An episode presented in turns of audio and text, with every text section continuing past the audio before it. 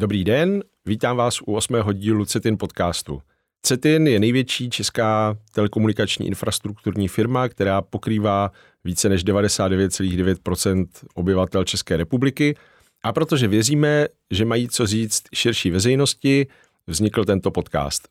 Já jsem Adam Zbějčuk, tiskový mluvčí, a mým dnešním hostem je Honza Prošek, který má na starosti 5G, ale nejenom to, prostě celkově mobilní sítě v Cetinu. Ahoj. Ahoj, Adame. A dnešní téma bude samozřejmě 5G, protože to je nejenom letos, ale už i loni pro Cetin a samozřejmě pro naše zákazníky a vlastně pro všechny v České republice a hodně podstatný téma, ale než se do toho pustíme, tak bych tě poprosil jenom, jako většinou svoje hosty, prosím o nějaký background, jaká byla tvoje cesta do Cetinu a co máš za sebou jako jakou osobně profesní historii. No tak já mám vystudovaný telekomunikace na ČVUT tady v Praze a vlastně nastoupil jsem v té době ještě v roce 99 do Eurotelu jako do svého prvního reálního zaměstnání, jo. Protože vlastně do té doby při vejšce a ještě chvilku potom, tak jsem hrál profesionálně hokej, sice teda první národní jenom, ale to asi jedno v tuhle chvíli. A když jsem nastupoval do Eurotelu, tak můj budoucí šéf musel slíbit, že tam nenastupuji kvůli tomu, bych hrál hokej za v té době Eurotel Mobilers, jo, protože to byl takový relativně veselý hokejový tým, který v Eurotelu fungoval, tak musel slibovat, že tam nejdu kvůli tomu, abych hrál hokej, ale abych pracoval vlastně pro mobilního operátora. Jo. To je docela dobrý skok od hokeje do Eurotelu. Ale já jsem opravdu měl vystudovaný telekomunikace, jo. Prostě vejška, zajímalo mě to a i vlastně na vejšce tahali jsme různý vlastně zajímali jsme se o různý rádiový prostředí, všechny věci, které s tím už trošku začínaly souviset a i my spolužáci vlastně z kruhu z vejšky, tak vlastně postupně většina jich prošla telekomunikačním prostředím, jo? Takže nešel jsem úplně do neznámého prostředí. Jasný. No v tomhle ohledu dalo by se říct, že je to možná skoro výjimka. Zatím většina lidí, co jsme tady měli, tak byli s takovým jako mixlým backgroundem, ale vlastně bych řekl, že ty telekomunikace jako takový mělo vystudováno poměrně málo lidí na to, že jsou dneska na různých top pozicích v Cetinu a dostali se k tomu všelijak. Jo, tak v té době jsme samozřejmě nevěděli, že ten boom těch telekomunikací bude tak veliký, ale když jsem končil gymnázium, tak mi to přišlo, že to by mohlo být něco, co by mě jako víc bavilo ještě než to, co jsme v rámci třeba nějakých těch odborností jako studovali, takže byla to samozřejmě náhoda trochu, ale na druhou stranu jsem rád za to, že jsem si vybral tenhle směr, tuhletu cestu. Takže postupně vlastně všechny úrovně mobilních sítí od začátku. Jo, nastupoval jsem sice v době, kdy už NMT, to znamená ta první analogová síť vlastně už končila, už vlastně 3 roky bylo ve vzduchu, jak my říkáme radiáři, tak ve vzduchu bylo GSM, který vlastně začalo v roce 96, jestli to správně pamatuju, tak 3 roky už bylo vlastně funkční, no a pak se postupně začaly přibalovat ty další systémy, no. Začal jsem vlastně jako plánováč, to znamená vybíral jsem, kde kam umístit jakou základnovou stanici. Pak jsem se postupně přesunul vlastně na optimalizaci té sítě, to znamená vymýšlet nějaké nastavení, kvalitu, jak ta síť má kvalitativně vypadat. No a asi největší zlom pro mě nastal v roce 2007, kdy jsem vlastně šel jsem stavět mobilní síť na Slovensko. Jo? To znamená, když O2 vlastně koupilo licenci na Slovensku a rozvíjel se tam mobilní operátor a já jsem vlastně dostal nabídku jít dělat na pozici právě manažera vlastně rádiové přístupové sítě do Bratislavy. No, tak tam nastal vlastně celý ten zlom v kariéře a od té doby už se tak nějak jako vezu v těch některých pozicích, který to neříkám úplně, dělají konkrétně rukama, ale který vlastně vymýšlejí co s tím a jak dál. Dnešní hlavní téma je samozřejmě 5G, který rychle nasazujeme a zákazníci už se s ním můžou setkat. Nicméně pořád to pro spoustu lidí možná působí tak jako chiméricky, že si říkají jako, jestli to nějak poznají, nepoznají, v čem vlastně je ten rozdíl. Slyšíme vždycky jenom, že každá ta další generace bude stát strašně moc peněz do investic, ale možná bude super říct si trochu, co to teda vlastně znamená a jak to vlastně vypadá z té praxe a co je teda nasazování 5G a jak jsme s tím dneska daleko. No, v dnešní době už jsme, a nejenom my v Cetinu, ale prostě v celém vlastně telekomunikačním světě, tak z 5G už jsme relativně daleko. Je to systém, který určitě nějakým způsobem tu mobilní komunikaci vylepšuje. Na druhou stranu není to revoluce. Jo? Je to evoluce, je to nějaký krok dopředu, ale není nějaký výrazný, že by prostě najednou všichni udělali wow, teď přišlo 5G a posadíme se z toho na zadek. Jo? Je to tak, že když vlastně se šlo z GSM do 3G, tak tam ten skok z pohledu dat byl relativně veliký, a už to bylo jako zajímavý. Když se šlo ze 3G do LTE, tak to už ty rychlosti byly úplně někde jinde. Jo? To jsme šli z 10 megabit za vteřinu na nějakých 300, 400, 500. 500 megabit za vteřinu se dá vlastně v LTEčku relativně jednoduše dosáhnout. No a teď přišlo 5G, který samozřejmě je krok kupředu, ale normální zákazník to v tuhle chvíli až tak nepozná. Jo? Protože i to 5G má svůj vývoj a v tuhle chvíli se v České republice a i ve většině světa vlastně provozuje takzvaný non-standalone řešení 5G, což znamená, že celá signalizace vlastně pro tu mobilní komunikaci chodí pořád po té staré LTE síti. Přes tu 5G síť, kterou tady hodně vychvalujeme, tak se vlastně přenáší pouze ten datový tok, ten užitečný datový tok, ten payload. Jo. Takže z tohohle pohledu, ano, máme tady další frekvence, které jsou pro 5G dedikované, které by se proto měly využívat, ale z pohledu toho vývoje má to trošku lepší efektivitu 5G, dokážeme k tomu přidat víc frekvencí, ale ten vývoj v tuhle chvíli není jako až tak překotnej z pohledu těch rychlostí a té kvality. Samozřejmě je to celý o tom vývoji toho telekomunikačního světa, kdy máme machine-to-machine komunikace, NB, IoT, nebo věci Internet of Things, že jo? A tyhle, který tady bude tisíce, miliony SIM-karet a ty by ta síť LTE už zvládat nemusela. Jo? Takže tady jsou ten vývoj i z pohledu těch aplikací, nejenom z pohledu rychlostí. Z pohledu těch rychlostí to není až takový prostě boom. Takže půjde spíš o počet zařízení na nějakým konkrétním místě. Počet zařízení, latence, to znamená, jo, té latence se bude na jednotky milisekund stahovat. V současné době se bavíme třeba v LTEčku o 20-15 milisekundách.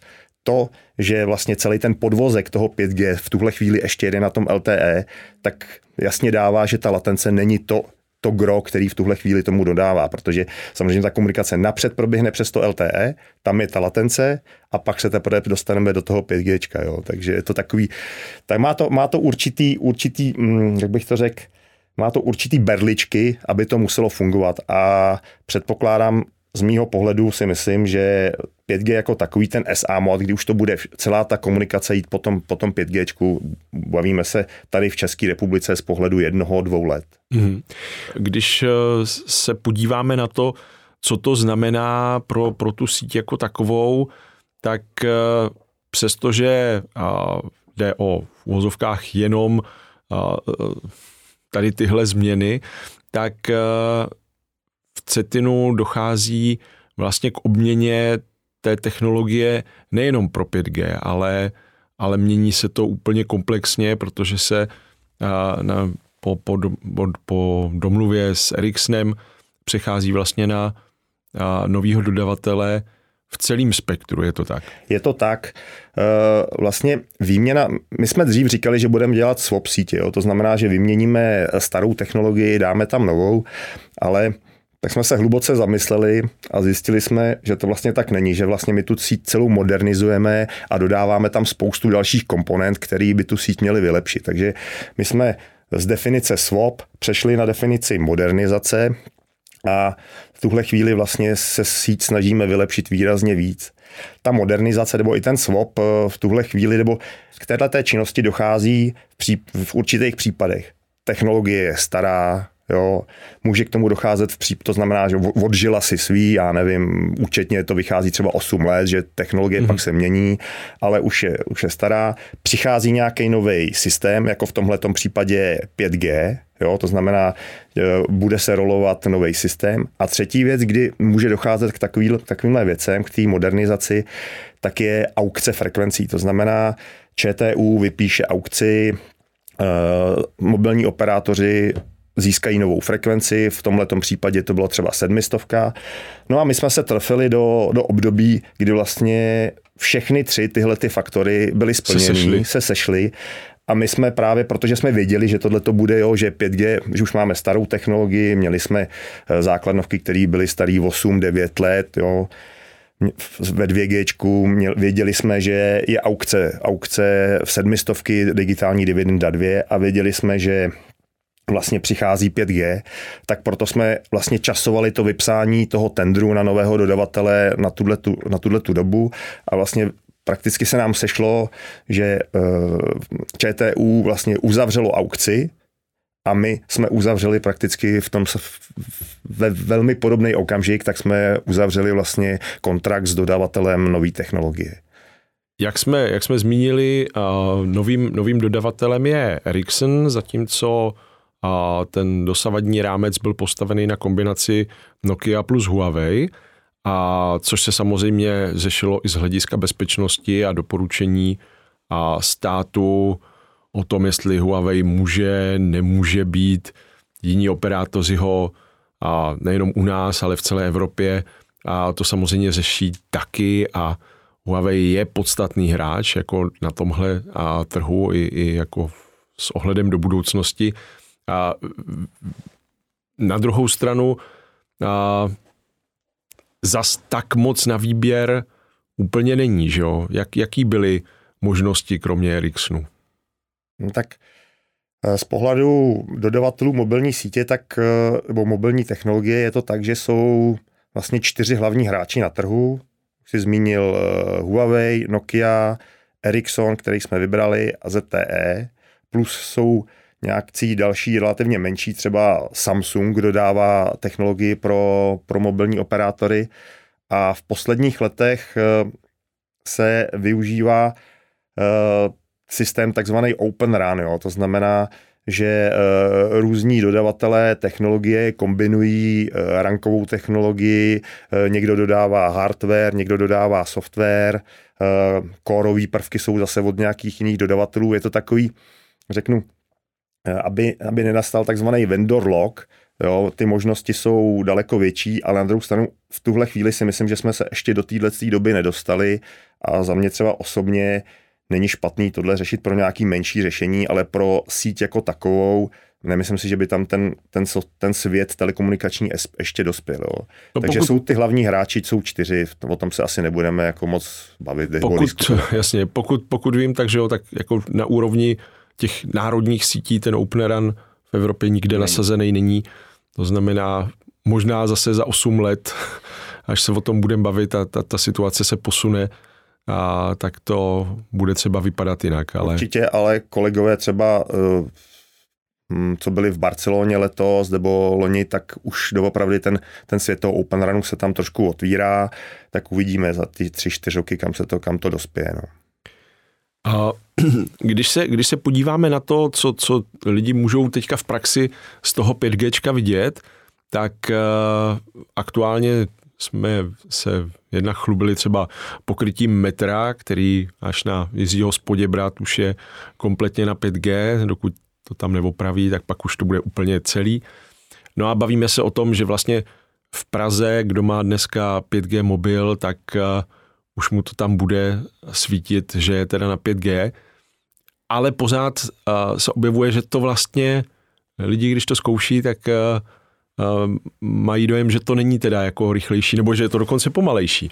Tak je to jenom tím, že to je ta non-stand-alone varianta, nebo ještě budeme muset dokrývat? Je tam k tomuhle, co tomu přispívá spousta faktorů.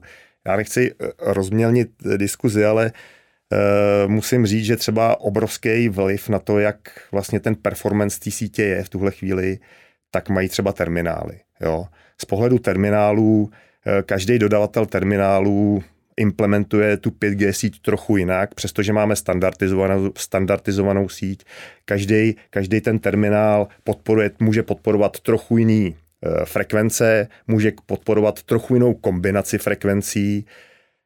V tuhle chvíli dokážeme snad jenom 2 dostupné terminály kombinovat 2 5G frekvence v sobě, takže ten vývoj na tom trhu těch terminálů je tak překotnej a tak obrovský, že člověk, když si koupí terminál, tak se může se podívat na síť, může se podívat na displej a uvidí tam 5G, ale může přejít o 300 metrů vedle a to 5G tam neuvidí, protože tam najednou bude moc agregovat jiný frekvence, jo? Takže ono to není to tak jednoduchý a ty výrobci těch terminálů jsou v tomhle směru vždycky o trochu pozadu. Jo? Ty výrobci té technologie, těch BTSek, tak oni jedou po těch standardech, vyvíjejí je, takže oni dokážou říct, hele, my tečkou už bude standalone řešení, ho máte ho k dispozici, můžete kombinovat všechny tyhle ty frekvence, ale ty terminály to zdaleka tak ještě neumějí. Takže když si člověk koupí mobil a je tam 5G, tak to vlastně může znamenat různý věci. No, může to znamenat různý věci. Některý terminál umí kombinovat, my tomu říkáme low band, mid band, střední a nízký pásmo. Některý to neumí, některý umí kombinovat třeba jenom s tím vyšším pásmem, se C-bandem. Těch kombinací je doopravdy hodně a my jsme třeba právě, když si zmínil toho metro, tak my jsme hodně řešili, protože v metru máme 5G puštěný na frekvenci 2100 MHz, ale standardně v síti na 3700 MHz a terminál, který vypadá v centru Prahy, že má krásně 5G, tak se tam podíváš se, funguje to, vleze do metra a trvá mu třeba, 10 minut, než vůbec se dostane do té 5G sítě, protože ho nemusí podporovat tu 2.1, jo, těch 2100 MHz, takže těch kombinací je doopravdy spousta a než to ten telefon najde tu správnou, tak mu to chvíli trvá v tuhle chvíli. A do toho musíme ještě připočíst, že to, že těch frekvencí, na kterých 5G bude ve finále spuštěný, budou teprve přibývat. Zatím je to jenom začátek. Určitě frekvence, které pro 5G budou přibývat v tuhle chvíli, samozřejmě záleží to na každém operátorovi, jaký ty frekvence pro to 5G si určí. Jo. Může to být, ta strategie může být operátor od operátora odlišná. My třeba v tuhle chvíli 5G spouštíme na frekvenci 3700 MHz a na frekvenci 1800 MHz. Kolegové z T-Mobileu, z Vodafonu to mají trošku jinak, jo. Ale v tuhle chvíli ta technologie, což vlastně strašně souvisí s tou modernizací, tak je stavěná tak, že je čistě na tom operátorovi nebo na tom provozovateli té mobilní sítě, který ten systém si na té technologii pustí. Jo. My, jak prostě děláme tu modernizaci, tak máme takzvaný systém defined radio základnové stanice. A když prostě náš zákazník O2 řekne, hele, chtěli bychom pustit 5G na 1800, tak my to uděláme tak, softwarově připravíme, aby to 5G bylo na 1800. Kdyby si řekli, hele, my tam chceme radši LTE, tak jsme schopní vlastně softwarově mu tam dodat LTE. V tuhle chvíli ty 5G frekvence jich není zdaleka tolik, protože ta penetrace těch 5G terminálů je zatím velmi malá, odhaduje se kolem 2% by mohlo být v síti 5G terminálů. Takže když si vemu, že mám 2% terminálů 5G, vedle toho budu mít, a teď si nejsem úplně jistý, ale řekl bych třeba 70% terminálů, který umějí LTE, tak se nějakým způsobem musí podělit o ty frekvence, o tu vlastně kapacitu té sítě, aby to dávalo smysl, aby pustím všechny frekvence pro 5G, tak ty LTE telefony nebudou mít což rád, když to řeknu takhle. Jasně. Trošku, trošku hnusně, jo? Takže proto je to udělané tak, že zatím ta 5G síť nebo těch frekvencí není tolik a samozřejmě s penetrací 5G terminálů se bude postupně vlastně převádět ty frekvence, které v tuhle chvíli jedou na LTE, tak se budou do budoucna převádět na 5G. My třeba v tuhle chvíli pouštíme 700 na LTEčku, ale v budoucnu během 2-3 let jako plánujeme, že vlastně i Teď jsem se chtěl zeptat, jak dlouho myslíš, že to vlastně bude trvat jako to překlopení? Bude to trvat v průběhu, já nevím, řeknu dalších 2-3 let. Jo. Ono samozřejmě tady je to, že my už z pohledu licence musíme v roce 2025 tu 700 síť mít na 5G, ale v té době už bude ta penetrace těch terminálů tak veliká, že to je prakticky nutnost. Jo. Mm-hmm. Jasně. Musím říct, že mě překvapilo to číslo, že je dneska jako tak malý. Já jsem možná, že jako jak žijem v té bublině, tak člověk jako z toho má skoro dojem, jako že každý druhý dneska už řeší, jako jestli jeho telefon má 5G, nemá 5G a přitom Hele, ten vývoj je jako relativně veliký, takže já jsem řekl 2%, můžou to být 3-4, víc to nebude, jo, v tuhle chvíli. Určitě jsou to jednotky procent, rozhodně není, že by síť, ať už naše, respektive O2, T-Mobileu nebo Vodafonu, měla více k 10% terminálů, to určitě ne, to tady v České republice to zatím takhle není. A kde na světě jsou nejdál? Korea, Japonsko? Jednoznačně Korea, Japonsko, Spojené státy, ale pořád ta Korea, Japonsko jsou na tom jako nejdál a tam už doopravdy to, co jsme se bavili o tom 5G, tak to už jsou tu SA sítě, ty standalone sítě a ty penetrace se tam budou blížit jako výrazným větším desítkám procent. Když jsi zmiňoval ty další use case, čili Internet of Things a nějaký speciální jako věci v průmyslu, které se taky často zmiňují v kontextu 5G. Když jsme se chystali na tenhle rozhovor, byla řeč i o tom, že vlastně to 5G možná víc než dnes se bude používat jako ten fixní bod, ten fixed wireless access. Jak se tady tohle promítne, nebo je to stejně důležitý jako ta v uvozovkách mobilní část, ta mobilní fixní? Myslím si, že to důležitý je. Je to důležitý hlavně pro místa, kde doopravdy ten fixní internet jako je hodně těžký dotáhnout. Ale na druhou stranu nemyslím si, že by to byla ta nosná služba, jo, pro 5G.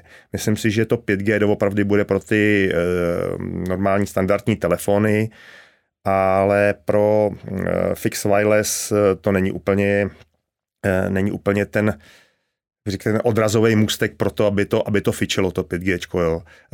Do budoucna se plánujou vlastně, nechci říkat jako kdy, ale v budoucnu určitě přijdou z pohledu aukcí ještě vyšší frekvence, který to šíření je trochu horší z pohledu ve městech, na vesnicích, to šíření není úplně ideální na ty mobilní služby, tak budou moc využívat právě pro tenhle ten fixed wireless, ale to je zase další otázka nějakých, já nevím, 2, 3, možná 4 let, protože čím vyšší frekvence samozřejmě, tím horší šíření a tím i ta penetrace do těch budov je horší a ten fixed wireless internet má přece jenom výhodu v tom, že si může nechat nainstalovat nějakou přijímací anténu na střechu budovy, k oknu a tam přece jenom se ten signál dá jako získat líp. Jo. Zároveň v různých těch debatách se často objevuje, jestli u toho klasického 5G bude potřeba jako nová výstavba. To znamená, jestli ta současná síť BTS je dostačující, nebo typicky, jestli v těch velkých městech se bude muset jako nějak výrazně dokrývat, aby se to kapacitně zvládlo. No tak určitě.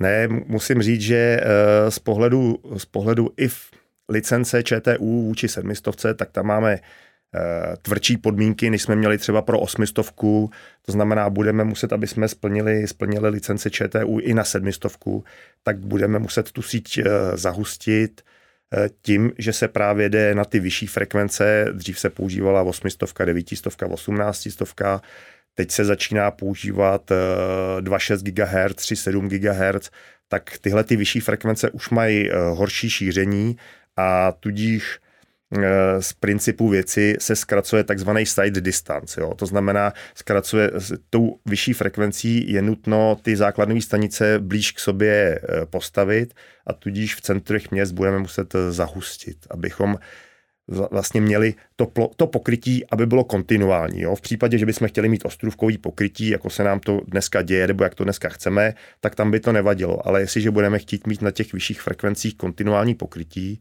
tak budeme potřebovat tu síť lehce zahustit. Když si to přepočtu na nějaký čísla, můžeš jenom nějak rámcově říct, kolik je těch stanic teďka a kolik jich bude do budoucna? Jenom řádově, ať my, co se v tom tak nevyznáme, máme nějakou rámcovou představu? V tuhle chvíli je to relativně jednoduše spočítatelný, třeba na nějakých webech, gsmweb třeba, tak ten uvádí relativně pěknou vlastně, bych to řekl, dokumentaci, jak všichni tři operátoři mají postavený BTSky, ale v tuhle chvíli se bavíme třeba o nějakém čísle 6000 BTSek, že máme těch velkých, že máme postaveno, a bavíme se o tom, že bychom museli zahustit třeba okolo 10-15%. Jo, tu síť, aby jsme byli schopni potom speciálně ve městech dostat to kontinuální pokrytí, ale s tímhletím procentem to 100% jako nedosáhneme, muselo by se to skoro zdvojnásobit, ale to je nereálný prostě. Jo. Přece jenom výstavba těch BTSek v těch městech není jednoduchá a máme spousta míst, která bychom rádi pokryli, ale protože se nedá na tom místě postavit základnová stanice, ať už z pohledu není tam vhodná budova, nejsme schopni se dohodnout s majitelem nebo něco takového, tak 100% to pokrytí jako kontinuálně v těch vyšších frekvencích nebude. To jsi mě dobře nahrál, možná pro spoustu lidí vlastně zajímavý téma.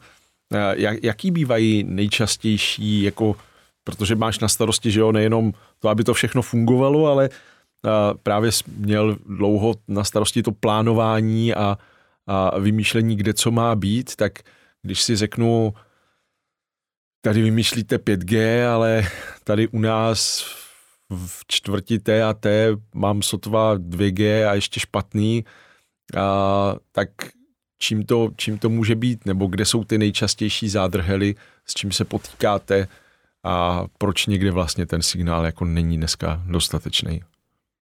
Signál dostatečný není nemusí být z několika důvodů. Jeden samozřejmě z důvodů je, že ta výstavba v tom konkrétním místě může být jako hrozně drahá. Jo? Nebudem si lhát, výstavba a provozování takového vysílače, tak se jedná o miliony korun. Jo? Neříkám, že jsou desítky, ale jsou to jednotky milionů korun, kdy stojí výstavba a potom později i to provozování. Takže jsou místa, kde doopravdy, a nechci se nikoho dotknout, jo, se to v tuhle chvíli jako nevyplatí. Samozřejmě ČTU nám v rámci třeba licence teďko dala povinnost pokrýt 200 lokalit, takzvaná bílá místa, takže tam by se ten signál měl vylepšit, ale prostě nikde se to nevyplatí. A na druhou stranu jsou místa, kde bychom hrozně rádi ten signál postavili, nebo postavili bychom základnou stanici a signál dodali, ale bohužel majitelé objektů, vhodných objektů, protože samozřejmě ne každý objekt je vhodný na to, aby jsme na něj umístili vysílač, tak ne všichni majitelé jsou s tím svolní a jestliže budeme mít jeden malej baráček, kolem bude spousta vysokých a my budeme moct umístit ten vysílač jenom na ten malej baráček, tak to nedává smysl, protože ten signál by se nikam nedostal a všichni by z toho měli akorát trauma, že na takovým pěkným baráčku je vysílač. Jo. A jak vlastně probíhá takový scouting po míst na to, kde se to jako postaví? postaví nakonec? Tak scouting probíhá tak, že jedním ze základních vlastně pracovních nástrojů radiového plánovače mobilní sítě je takzvaný plánovací tool. Jo. To znamená, v plánovacím toolu my máme mapu celé republiky, máme tam digitální terénní model, víme, jak jsou veliký baráky, takže my si na konkrétní barák zkusíme teoreticky umístit tu základnou stanici, dáme si tam antény, namodelujeme si tam antény, namodelujeme si, jak ten signál by se měl šířit, což je doopravdy základní věc pro tohleto. A podle toho, když vidíme, ano, pokrývá to konkrétní místo, kde my víme, že ten signál není, tak tam se pak snažíme umístit tu základnou stanici. Takže máme vlastně přehled o tom, není to samozřejmě úplně 100%, protože je to predikce, není to jako, nebo spoustu míst máme změřeno, ale ten hlavní tool je predikce, takže my víme, že s pravděpodobností třeba 95% by v tom konkrétním místě měl být jako signál, tak tam ho neplánujeme a hledáme místa, kde s tou pravděpodobnost, tak se stejnou pravděpodobností ten signál není. Mm-hmm. A úplně hypoteticky, kdybych byl třeba z nějaké obce, kde, nebo místa, který není úplně, že to je prostě totální samota někde mimo civilizaci, ale někde ve městě třeba, kde mám dojem, že ten signál je špatný a říkal bych si, a tak by mohli udělat třeba jako na mým domě. Dá se do Cetinu ozvat? Dá se do Cetinu ozvat. Problém je spíš v tom, že my tu síť vlastně dodáváme třeba v tuhle chvíli pro O2. Jo? To znamená, že my ve chvíli, kdy se někdo ozve do Cetinu, že nemá signál a že by byl vhodný, že by měl třeba jeho objekt by byl vhodný pro umístění základní stanice, tak my samozřejmě tuhletu věc musíme skonzultovat jako s O2 a ve chvíli, kdy se dohodneme s operátorem, že to místo je opravdu vhodný pro tohleto i z jejich jako komerčního pohledu, tak pak se ta základnová stanice tam staví. A stává se tohle někdy? Že se prostě lidi ozvou? Neříkám, že se to děje každodenně, ale stává se to, neříkám, že jednou zase za 100 let, ale já nevím, jednou, dvakrát za rok se takováhle věc doopravdy stane. Super. Zároveň se stává ovšem, že i opačný případ. To znamená, že někdo tam stanici má a už ji tam nechce mít. Ano, taky dost často. A to se stává víc často, než to, co jsme se bavili před chvílí. To znamená, bavíme se o menších desítkách, kdy se to za rok stane, že nám dá někdo výpověď vlastně z umístění na základové stanici. A jak jsme se bavili, tak jsou někdy potom ty lidi překvapení, že najednou mají horší signál.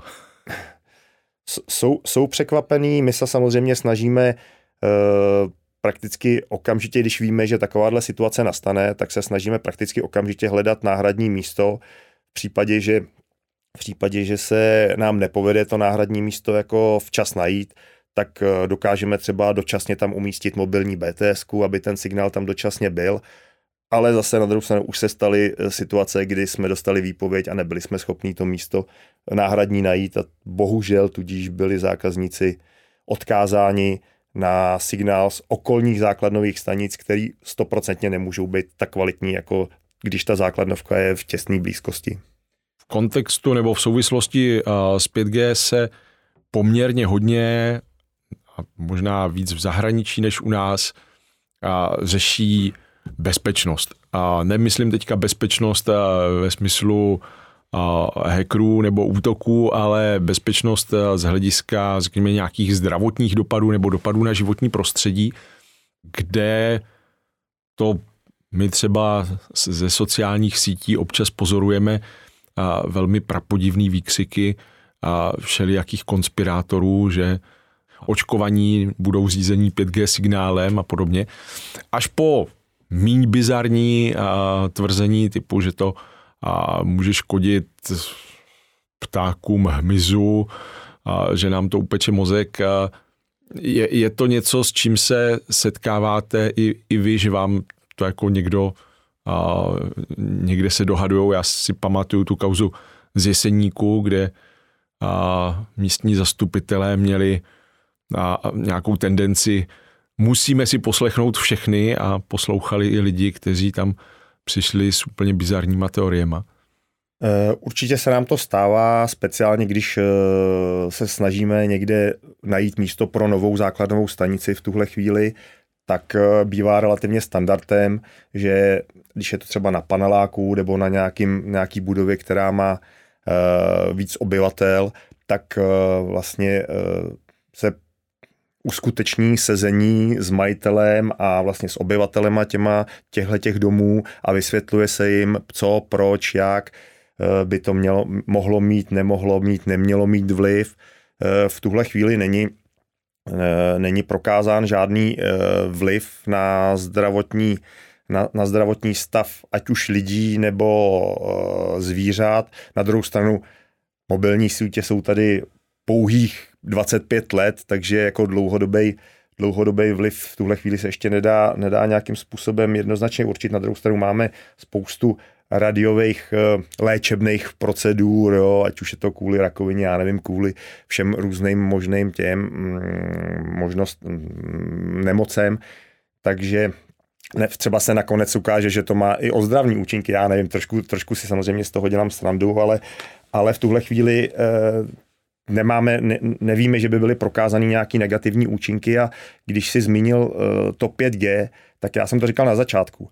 To 5G není revoluce, ale je to spíš evoluce, takže to, co se vysílá z 5G, nebo ten signál, tak je strašně podobný tomu, co se vysílalo, nebo co se vysílá v rámci LTE, to znamená, že jestliže někde je nějaká fáma, že se něco stalo díky tomu, že se tam spustil vysílač 5G, tak tady to nedává určitě žádný smysl, protože když tam byl předtím 5 let vysílač LTE a nic se tam neprojevilo, tak tady se to určitě díky tomu neprojeví. To jsem si právě říkal, že jako takovej nejzákladnější argument tady vůči těmhle lidem je, že ty frekvence nejsou žádný jako nový, že jo? Ty jsou frekvence, na kterých který se používaly už předtím a zároveň jsou jako nejsou v ničem výrazně odlišný od těch ostatních, na kterých jedou ty jiné sítě, to znamená nakonec dokonce, že jo, dosah, právě proto si je potřeba je víc pokrývat, u těch vyšších frekvencí je menší než u těch stávajících 4G sítí, takže pokud má někdo něco proti, tak by měl bojovat za rychlejší zavedení 5G a oddělání 4G, ne? V téhle logice. Asi já tomu až tak úplně jako nejsem v těchto konspiračních teoriích úplně kovaný, takže nevím, ale na druhou stranu při každý výstavbě nebo při každém spouštění nový frekvence tak se dělá vlastně přeměřování, napřed se vypočítají všechny hygienické limity, které jsou daný zákonem a potom se ještě dělá přeměření, že ta základová stanice nebo to vysílání splňuje ty hygienické limity. Takže tady jsme v souladu jak se zákonem, tak s tím, jak máme nastavenou strategii. Jasně. Kromě plánování nové sítě samozřejmě pod tvou zodpovědnost spadá i pokrývání speciálních akcí, protože i když je ta síť nějakým způsobem naškálovaná podle normální situace a normálních potřeb, tak když přijde 100 tisíc lidí na Letnou, nebo když byl teďka na Václaváku koncert pro Ukrajinu, tak jsme museli rychle zareagovat a tu síť posílit. Co to znamená, nebo jak to funguje? Máš naprostou pravdu. Ta síť je dimenzovaná na standardní provoz. Jo? Na provoz, který je vidět v trendu dlouhodobě. Samozřejmě nemůžeme do té sítě investovat peníze, když ta technologie nebude využitá. Takže sítě je dimenzovaná na standardní provoz a v případě, že nastane nějaká neobvyklá situace, typu zmínil si Letná, zmínil si Václavský náměstí, každý rok máme, nebo teď poslední 2 roky to moc nebylo, ale máme spoustu festivalů v létě, jo, spousta takových hromadných akcí, kdy přijde hodně lidí a to by standardně mobilní síť nezvládla. A proto my vlastně na každou, nebo ne úplně na každou akci, ale na akce, kterých je vlastně, kde se očekává relativně velký nápor zákazníků, tak se snažíme přistavit takzvanou mobilní buňku. Je to taková krabice na kolech, z který kouká stožár, nějaký malá 8metrová příhrada. Na té příhradě jsou 2-3 antény a vlastně navyšujeme kapacitu té mobilní sítě na tom konkrétním místě pro ten konkrétní termín. Jo? Protože máme na těch vyšších frekvencích, tak máme víc pásma, nepotřebujeme tam jako nějaký větší šíření, takže pro tyhle ty mobilní buňky se používají spíše vyšší pásma, aby to kapacitně zvládli.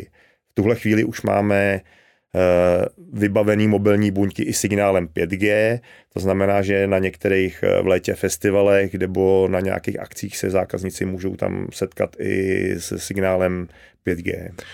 Kolik tak jenom pro představu, jak velký musí být festival, abych to měl začít řešit? Festival svým způsobem může být od, 5-10 tisíc lidí. Ono záleží na tom, kde to konkrétní místo je, protože jestliže se budeme bavit třeba tamhle nahoře o Letňanech, tak v Letňanech sice máme letiště, tam těch lidí půjde 70-80 tisíc, může být víc, tam to musíme dát, kdyby do Letňan přišlo 20 tisíc lidí, tak tam nic neřešíme, protože máme v okolí základnové stanice, které to jsou schopní pobrat. Jo. Takže strašně záleží na tom konkrétním místě, jestliže to bude tamhle hrady a zámky někde úplně na venkově, kde nemyslím to úplně špatně, kde je sotva GSM, kde je sotva 2G, tak samozřejmě tam je ta potřeba, ta mobilní buňka jako přivez, protože ty lidi v tuto chvíli dneska už ty lidi streamujou, že jo, video, posílají si fotky a tam už se prostě z 2G nedá vystačit, no. No a za normálních okolností je tam jenom Kastelán, takže ano. Ten si vystačí s tím, co má, ale pro festival to už je třeba jako od tisícovky? Já bych tady nechtěl lhát, že to je od tisícovky, myslím si třeba od 5, od 10 tisíc, ale my jsme třeba s O2 domluvený na konkrétní akce, který O2 vytipuje, že tady předpokládá, že bude hodně lidí, tady předpokládá, že budou mít i nějakou třeba promo akci, tak na který festivaly vlastně tu mobilní buňku povezeme. Vlastně oni si vyberou, který akce to mají být a my vlastně pak zajišťujeme tak, aby to místo bylo co nejlépe pokryto. Zároveň tady tyhle mobilní buňky pomáhají i v jiných případech, že jo? Instalovali jsme to po tornádu. Přesně tak, instaluje jsme to po tornádu, protože mimochodem základnou stanici jsme měli přímo ve věži kostela, která spadla, takže tam doopravdy nebylo jiný místo, kam by v tuhle chvíli se dala základnová stanice umístit, takže jsme tam přivezli mobilní buňku s relativně vysokým stožárem, aby to pokrylo co největší území. Když se přesuneme teďka do budoucnosti, 5G z hlediska vývoje v podstatě už je hotová věc, že jo? Máme to, už to zbývá jenom nasadit plně, ale tím pádem už se rozjíždí debata o 6G. Co bude 6G? Myslím si, že i většina lidí, která má, jako řekněme, ponětí, co od toho 5G lze očekávat, tak v případě 6G, včetně mě, úplně tápe. Nebudu se tady hrát na jasnovice a říkat, že 6G bude tohle.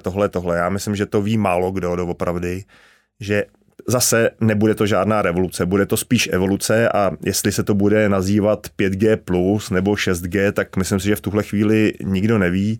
Řeší se to na vlastně fórum telekomunikační standardizace a myslím si, že když se budeme bavit o nějaký realizaci 6G, tak ať už z pohledu vývoje anebo z pohledu komerce, tak se to může blížit někde k roku 2000, třeba 30, jo, kdyby mohla být dostupná. Jo, jde o to, že spousta telekomunikačních firem dodavatelů prostě investovala obrovský peníze do 5G, do LTE a v tuhle chvíli, kdyby v roce 2025 už přišlo 6G, tak by vlastně mohli vyhazovat to, co jsme teď nějakým způsobem nainvestovali, to, co oni nainvestovali do toho vývoje. Takže osobně si myslím, že nebude to zase revoluce a bude to někdy kolem roku 2030. Uvidíme, necháme se překvapit a budeme u toho, tak jako tak. Takže se to dřív nebo později se toho dočkáme. A já bych se chtěl ještě na závěr zeptat,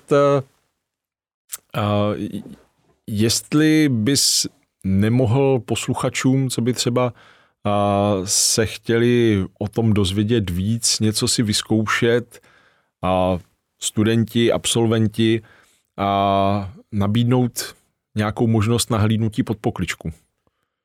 No, je pravda, že v tuhle chvíli těch odborníků na telekomunikace spíše ubývá, bych řekl. Vidím to ve svém oddělení, že jako schánět mladé lidi, kteří by měli zájem o telekomunikace a o to podívat se, jak funguje mobilní síť, jako určitě není nějaký obrovský, že bychom odháněli vidlema. Nic takového. My máme asi jako jedinej dodavatel mobilní sítě v České republice k dispozici relativně velkou laboratoř, kterou máme na Chodově, kde testujeme různý hardwary, softwarové releasy, testujeme různý nastavení, a kdyby měl nějaký mladý technik nebo technička, tohle samozřejmě určitě není, že by to byla výhradně doména pouze mužů, tak měl zájem se něco přiučit, podívat se, jak to funguje na DPČ. Na rovinu rádi bychom si vychovali nějaký další nástupce, kteří by mohli v budoucnu nás už takzvaně matadory nahradit. Jo. Super, takže pokud by vás to zajímalo, mrkněte se na stáže na našem kariérním webu a případně se můžou ozvat přímo tobě na LinkedInu, mailem. Určitě. A buďte u toho, třeba budete nasazovat právě to 6G. Díky moc za super rozhovor a budu se těšit zase třeba příště. Díky za pozvání, Adame.